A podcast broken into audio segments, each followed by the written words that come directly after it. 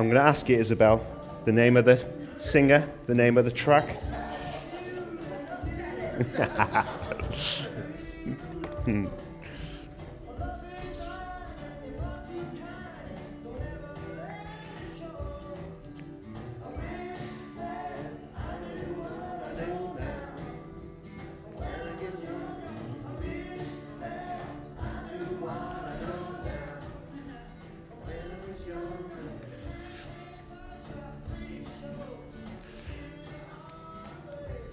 Is that the Handysides trying to sneak in unnoticed? Welcome, guys.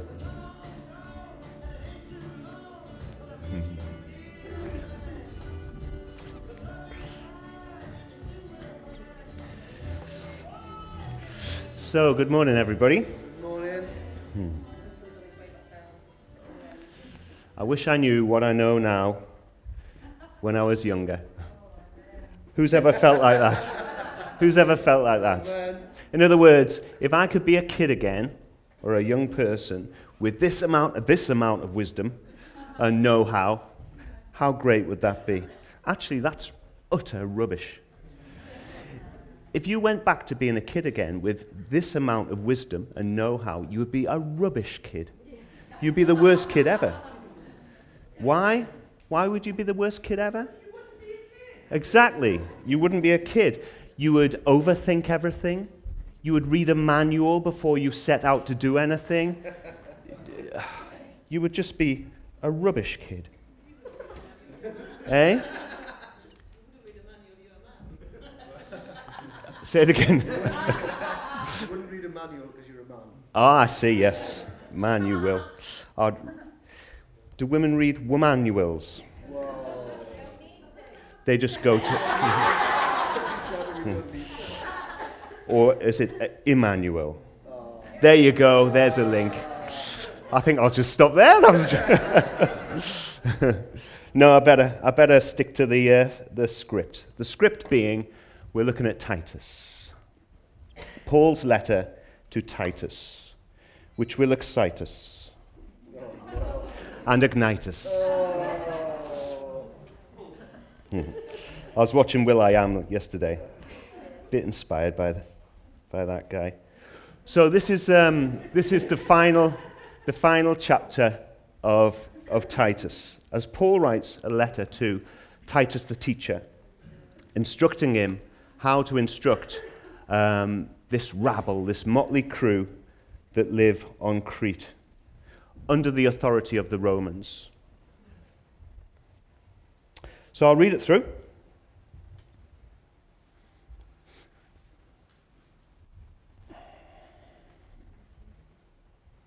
Titus 3. Remind the people to be subject to rulers and authorities, to be obedient, to be ready to do whatever is good, to slander no one, to be peaceable and considerate, and always be gentle towards everyone. At one time, we too were foolish, disobedient, deceived, and enslaved by all kinds of passions and pleasures. We lived in malice and envy, being hated and hating one another, and putting it all out on Facebook. but when the kindness and love of God, our Savior, appeared, He saved us, yeah. not because of the righteous things we have done but because of his mercy. He saved us through the washing of rebirth and renewal by the Holy Spirit, whom he poured out on us generously through Jesus Christ, our Saviour, so that having been justified by his grace, we might become heirs, having the hope of eternal life. This is a trustworthy saying.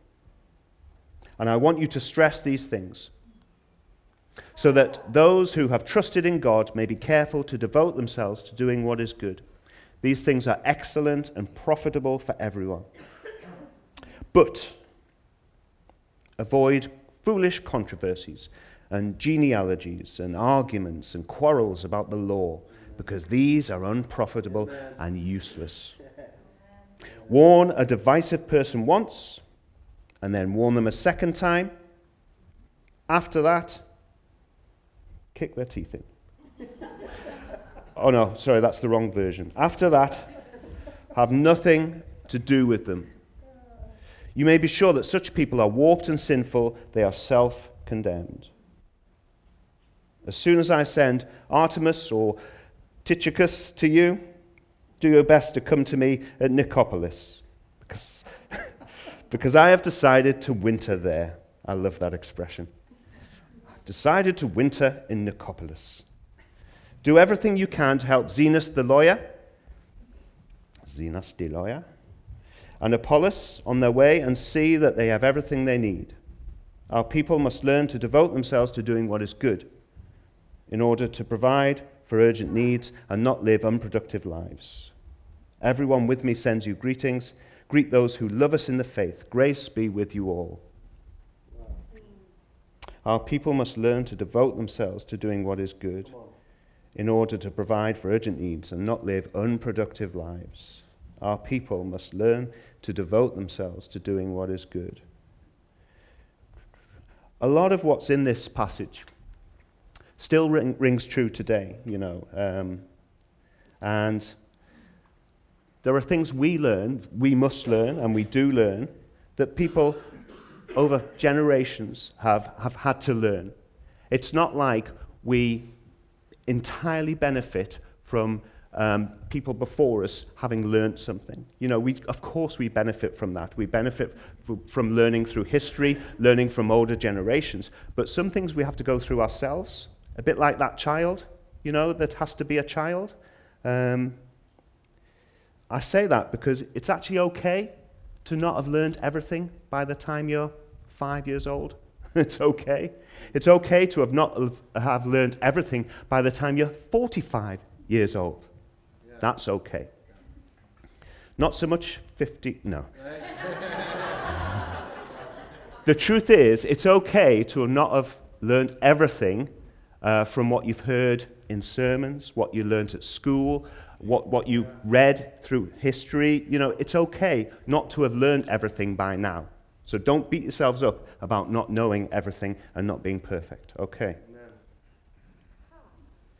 And in a sense, a bit like parents with children, yeah, I'm just, I'm just thinking about children and how actually, not only is it okay for them to fail, to get things wrong, because we see that that's, that's kind of how we learn by falling over and getting up again, falling over, getting up again. That's how we learn.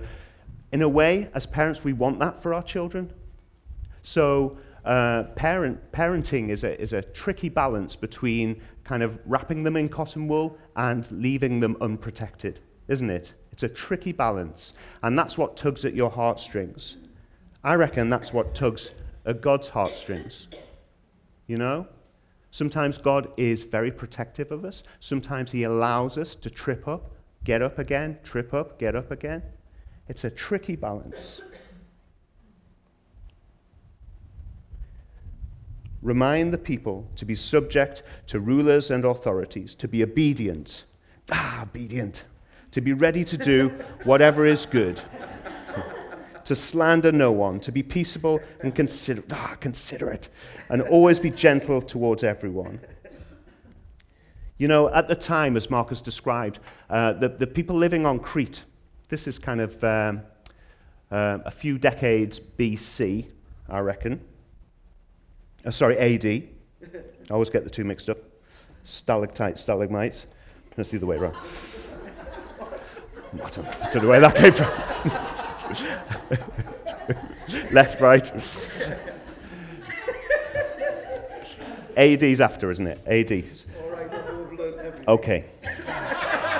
So the people living on Crete, the people living on Crete, um, we're, a, we're a motley crew, you know, a, a band of ruffians, thugs, um, and they'd come from different parts of around the Mediterranean, you know, some from Egypt, some from Babylon, some from all over the place. And they, they kind of assembled and lived on Crete. And it was, it was chaos. It was chaos. There were pirates, you know, they, they made their living by kind of robbing from other people. And, and these, were the, these were the, this was the community of people, if you could call it a community, that the Romans were charged with being, with, with taking authority over. You know, these were the people that the Romans were charged with, with leading and being, being in charge of. Um, ironically, around the same time, the Romans were, were invading our island and meeting our motley crew and rabble and bunch of thugs and hooligans. Um, particularly, I reckon, when they came up to the northeast. Come on. so much so, they had to build a wall, didn't they? and you know which side of the wall we're on right now? The unconquered side. Get in. but the reason I thought that was, was actually, it, it struck me that, you know, it's, we could read this letter to somebody um, to, to instruct people living on Crete. And actually, there are a lot of parallels with what was happening in our country at the same time. Not only that, I think there are a lot of parallels with what's happening around the world in this present day, in the 21st century. You know? Um, for example, um, people um, governing an area that have very little contact with the people that actually live in that area, and perhaps very little to do culturally with the people that have grown up in that area or region or country, and yet um, some very privileged people, very well educated, but, but clearly not from around here, are charged with governing um, a particular place. That happens around the world, doesn't it? Yeah. And, and, you know, we, we, we could look at our government and make the same kind of same parallels, I guess, you know? Um, with that in mind, it's very easy to, um, or should I say it the other way? It's very hard to be subject to rulers and authorities that you don't respect, you don't really connect with, you've never met them or seen them, and yet you're meant to do what they say. That's hard, isn't it? I've found that hard all my life, actually. Um, you know, in school, as soon as I saw a weakness in a teacher, that would be it. You know, I'd think of ways to kind of undermine them. Sad, really, as I'm a teacher now. Um, you know, if I, if I suspected that there was a, a sniff of hypocrisy or um, dishonesty, perhaps, um, in somebody who was leading me, in charge of me, telling me what to do, that would be it. Yeah. If I saw that sign, you know. Um, and the positive side of that is I, I reckon there's a, a, real justice streak there. You know, if I sniff hypocrisy, I, I, I come against it, you know, or I try and undermine it, or there's, it's not all positive though. um, I've got countless tales of growing up that, that could back that up. That it's not always positive to have that that kind of um, suspicion of authority. It can get you into a lot of trouble. Trust me. or maybe don't trust me. See where it gets you. At one time, we too were foolish, disobedient, deceived, and enslaved by all kinds of passions and pleasures. We lived in malice and envy, being hated and hating one another. Paul is, is kind of uh, empathizing there with the people who are about to receive this message, you know? He's saying, you know, we, we've all been there, we've all been there, and yet there's some learning to take place here. Yes, I understand where you're at, but actually you need to, you need to grow out of that. You need to grow out of that. And it is a maturity thing, I think. It reminds, this maturity reminds me of um,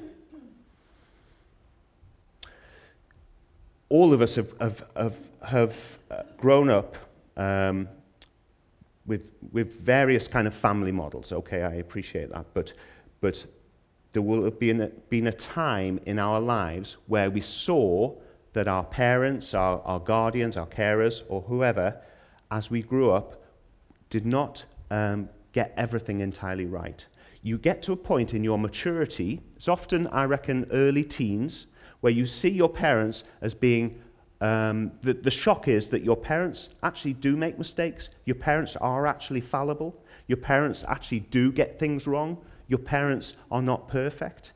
And it's, it's, a, it's a mark of maturity to not only um, kind of see that in your parents, it's, it's a kind of a, it's a, a, known stage that children go through.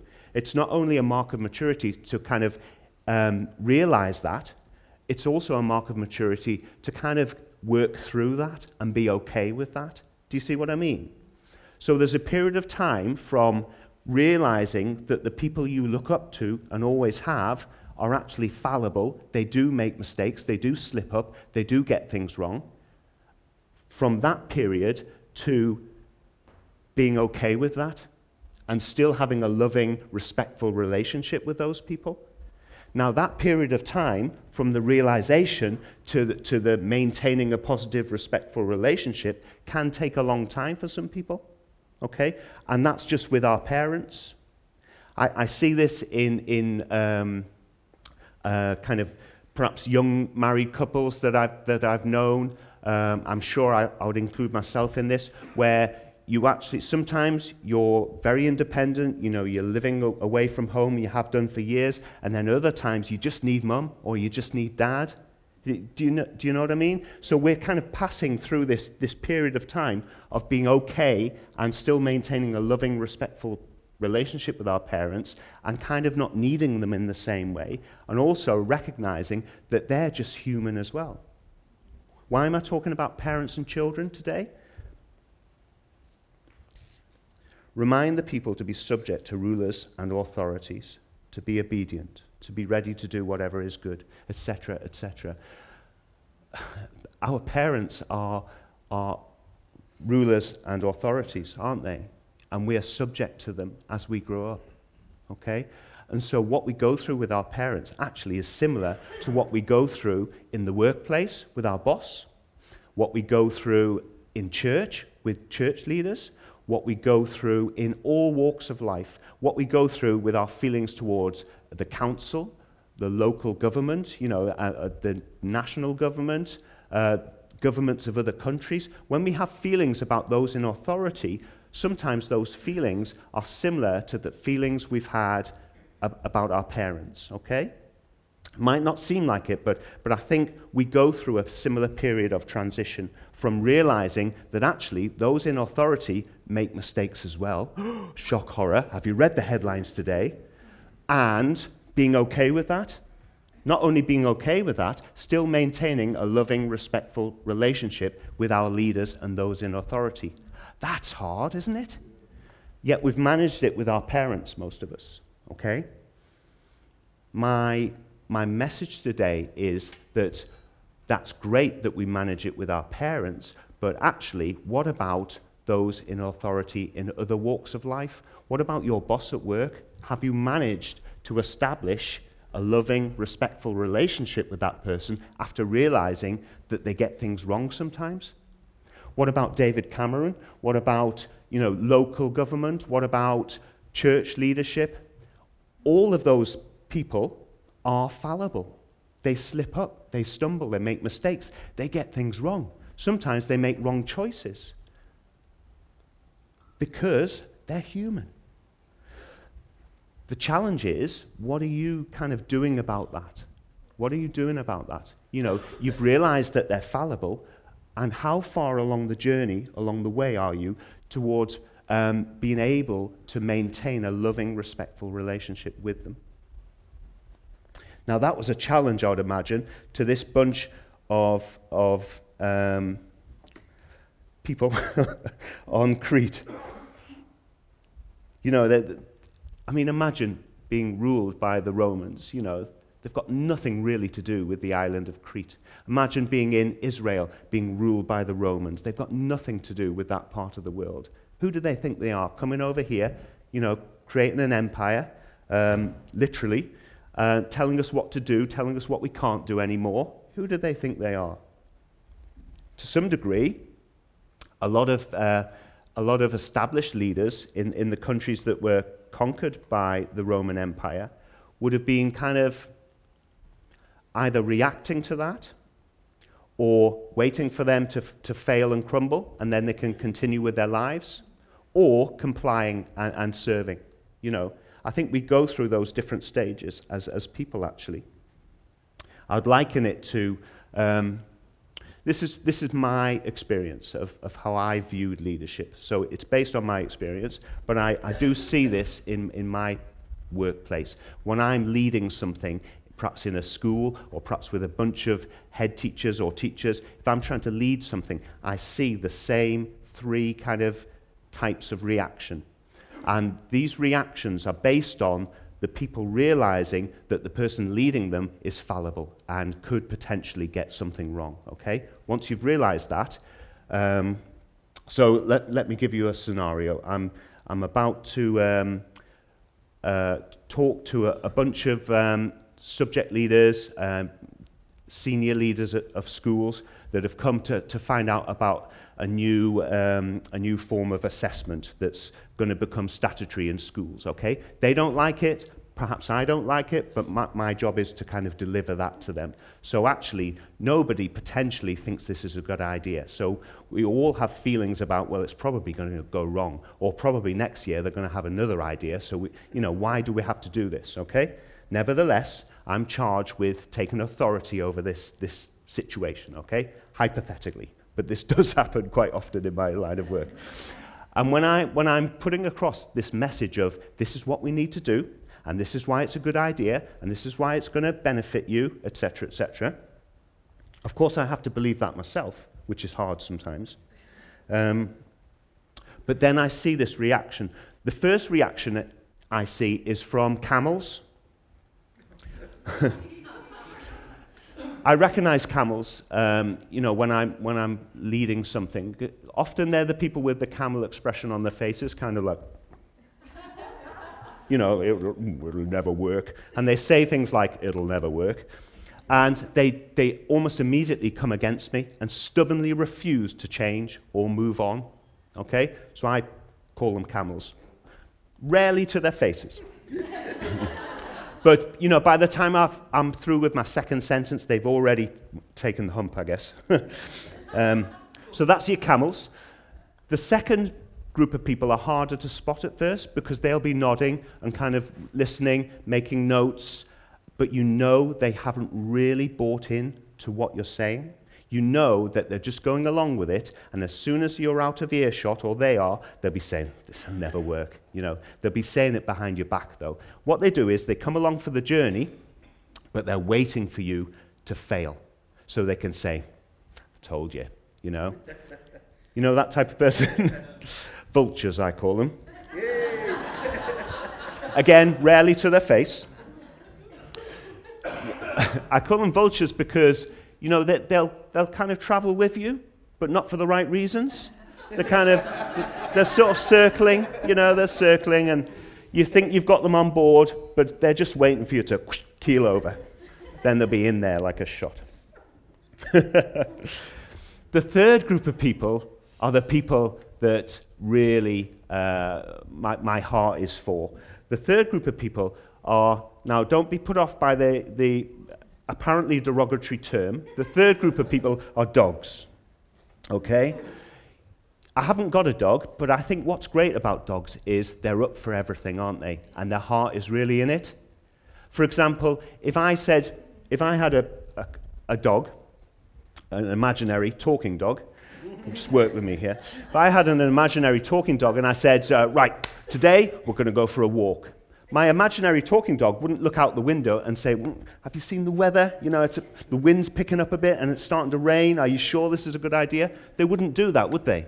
They'd be like, Yeah, yeah, yeah, yeah, I'll, I'll come, I'll come, it'd be great. Imaginary talking dog. I don't know where this is going.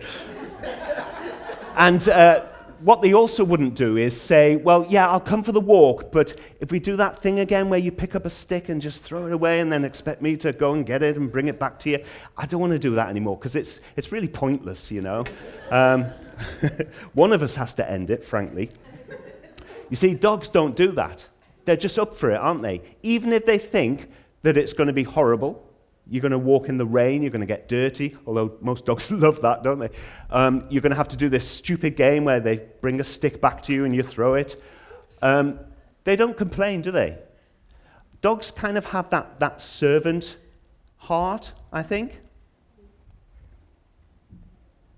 Remind the people to be subject to rulers and authorities, to be obedient, to be ready to do whatever is good to slander no one, to be peaceable and considerate, and always gentle towards everyone. It's kind of saying be more dog, isn't it? In, in that sense. Again, I never thought I'd stand here and say that to you. hmm. It's the heart, though. You see, um, and I touched on this last time I, I, I spoke. We can only really be um, free as a servant if our heart is free. We can only really be powerful as a servant because that seems like a contradiction in terms. We can only be powerful as a servant if our heart is free. And I suggested last time, suggested, perhaps that's too weak a term, I stated with utter conviction that it was the, there we go, that, that it was the Holy Spirit that does that. The Holy Spirit in me, I know because I know this, you know, because it's me. Um, the Holy Spirit empowers me to be able to serve. The Holy Spirit empowers me to be able to, to, to comply to kind of follow somebody, to do something, even if I suspect in the human that it's not going to work. You know, the Holy Spirit empowers me. It empowers me. And the reason I say empowers is when I am able to serve somebody from a position of power, that makes all the difference. When I'm able to follow somebody from a position of power, that makes all the difference. And by power, I don't mean dominance or domination. I mean kind of what's inside me. And, and the power actually is love, isn't it? Cue my next song. No. I would suggest that being empowered inside is how we should serve each other. You know, if you don't serve each other from a position of power, actually, we're, we're kind of doing it for the wrong reasons, and maybe we're, we're vultures. Maybe we're, we're doing it, but we're knowing that that, pers- that person's idea is not going to work. So we're just doing it, you know? It's the wrong way to do something, isn't it? Because actually, that negativity does come off you. You might not think it does. You might think you're being really humble and really serving and loving, you know, tea and coffee rota, cleaning the church, yes, yes. But actually, that negativity comes off you. Um, and People know about it, people get to know about it, even if they just get to know about it in the spirit. You know? And how many times have you worked with people and they've been smiling on the outside, they've been wonderfully friendly, but in the spirit you've sensed something is deeply contradictory to that? Yeah? That's the thing you're left with, isn't it? You're not usually left with whether they were smiling or not. Actually, you're left with that, that deeper sense of where their heart is.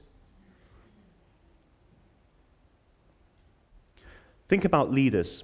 Who appoints leaders anyway? And, and what, what, qualif- what qualifies somebody to be a leader? The truth is nothing. Nothing qualifies anybody to be a leader. You know, we're all leaders. And none of us have, have, have become a leader of something because we've been on a course, we've done a certificate, we've done a, a degree on the internet. You know, none of us qualify to be leaders. Thank goodness. God, God anoints and appoints the unqualified, the inexperienced, the back of the line instead of the next in line. I'll say that again. God appoints the back of the line instead of the next in line. Often in, in, a, in a worldly establishment, it's the next in line that gets the top job. It's the next in line that gets the deputy post and then the senior post. You know, it's the next in line. Well, hold on, you've been here for two years, I've been here for three years. I should be the next up for that promotion. That's not how God works. Let me give you an example, and of which there are many, but I've, I've chosen this one. You know, I was going to say, you know, in the Bible, you know the Bible, in that Bible, in the Old Testament, when, when Samuel was, was um, ordained by God to appoint the next king, um, he went to Jesse to appoint one of his sons, okay? He went there fully expecting to know straight away who he was to appoint. And Jesse in, in my mind, I don't know to what degree it says this in detail in the Bible, but in my mind, the way I see it is that Jesse had all his sons lined up, these fine, strapping young men, you know, all qualified to be, you know, in senior positions, in leadership positions. And Jesse looked at each one and said, No, that's not the one. So, eh? Samuel. Yes, thank you, Shirley. Samuel. I'm sure Jesse didn't do that. what sort of dad would do that? thank you for correcting me. Hmm.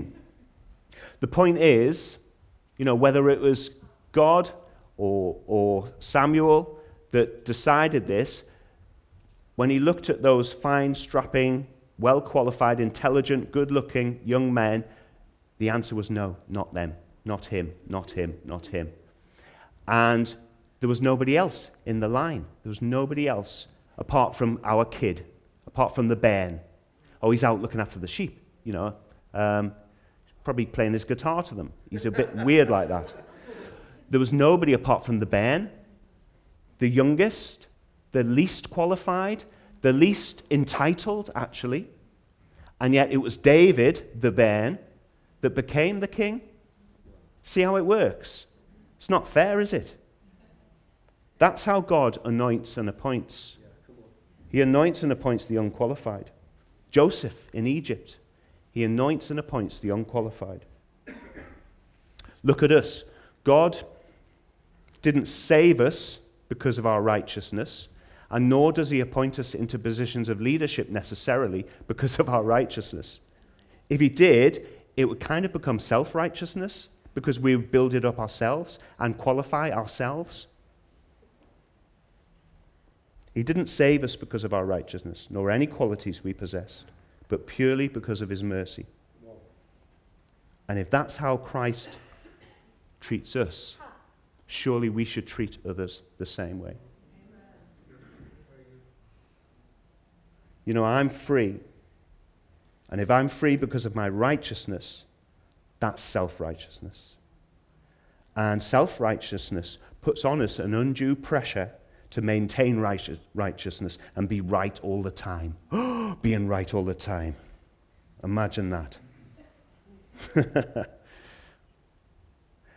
I'm sure we all know people who seem to have to be right all the time. Perhaps that person is ourselves.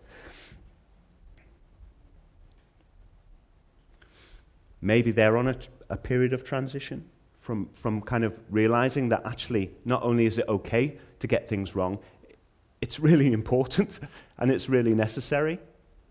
Yeah? I fall down, I get up again. I fall down, I get up again. Except if I'm an adult in a child's body, I fall down, I think, well, I'm not going to try that again. Where's the manual or the womanual? All right, that's enough. Only one heckle per Sunday, Shirley.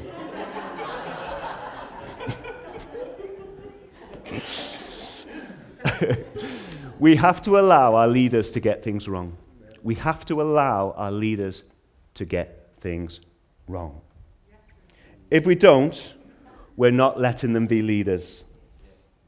You see, willing submission, a servant heart, is empowering for both parties.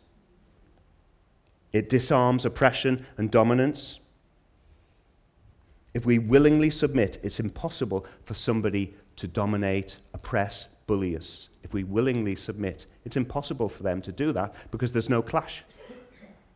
But that's a, that's a real learning journey, isn't it? You know, that's a real level of maturity to be so empowered that, um, that I can serve somebody knowing that they're, they're getting stuff wrong or they're, they're a bit stupid or they make mistakes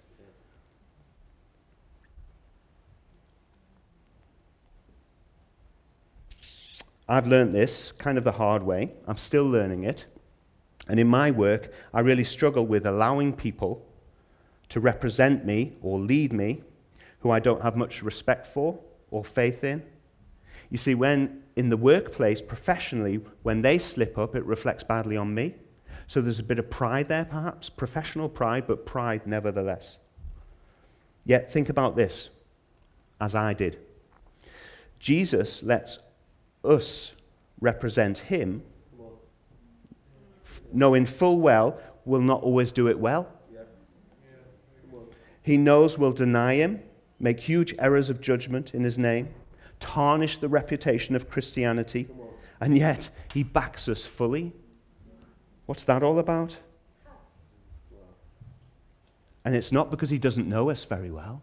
Sometimes we think, you know, well, if you really knew me, you wouldn't let me do this. Uh, you wouldn't give me this much freedom if you really know me. Guess what? He really does know you. He really does know you. And he has massive faith in you. The gospel is not resting on our successful promotional campaigns, thankfully. You know, we, we do represent the gospel, but it's not resting entirely on us doing a good job of that. Phew. Being right all the time is a burden nobody carries easily. And it's usually fostering a fear of being wrong, which cripples people actually. I see it in the classroom. I see kids crippled by a fear of being wrong. It's awful. And I see it most often in maths lessons. Now, I'm a maths advisor, and it's part of my kind of calling to, to undo that. Wh- Where there is this curse, and I do call it a, a curse in maths, where there is this curse, I, I, I undo that with, with blessing and encouragement. You see, when I'm crippled by fear, it prevents me from um, succeeding in life, from flourishing. Right. And I see that in our children. Right. Look at this. Um, John, can you put up um, three numbers on the board, please? Teacher mode again, Alan. We're going to do some maths. Okay, it's okay. Small numbers. It's okay. Right.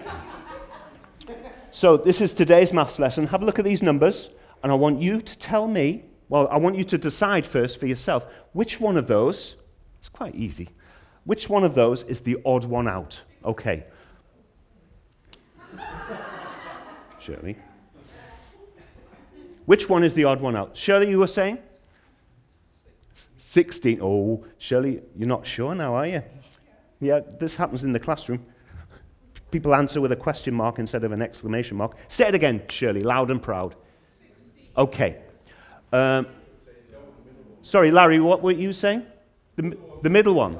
So Shirley's wrong. Okay. So, so Larry's saying number nine. Has anyone got a different answer? Mark Simpson. Oh, whoa, whoa. Easy now. Mark thinks there's more than one answer. Shola, any ideas? Shola's got a maths degree, by the way. So if he doesn't get it right. Say it again. So 12 is the odd one out because it's not a square number, whereas 9 and are square numbers. Okay, so Shola's saying, uh, yeah, maths degree, maths degree. Shirley, Shirley, do you feel that you're wrong now because of Mr. Maths degree? Yeah. Actually, what was Shirley? Did you have a reason for 16 being the odd one out? Oh, oh! So Shirley's saying that 16 is the odd one out because the others are divisible. Divisible? You, di- you didn't say divisible, Shola. divisible by three. Okay. Uh, Larry, why is, why, why is Larry. Larry, why do you think nine's the odd one out? I've seen it was the middle one. Yeah? The middle one is upside down. So you know, There it is.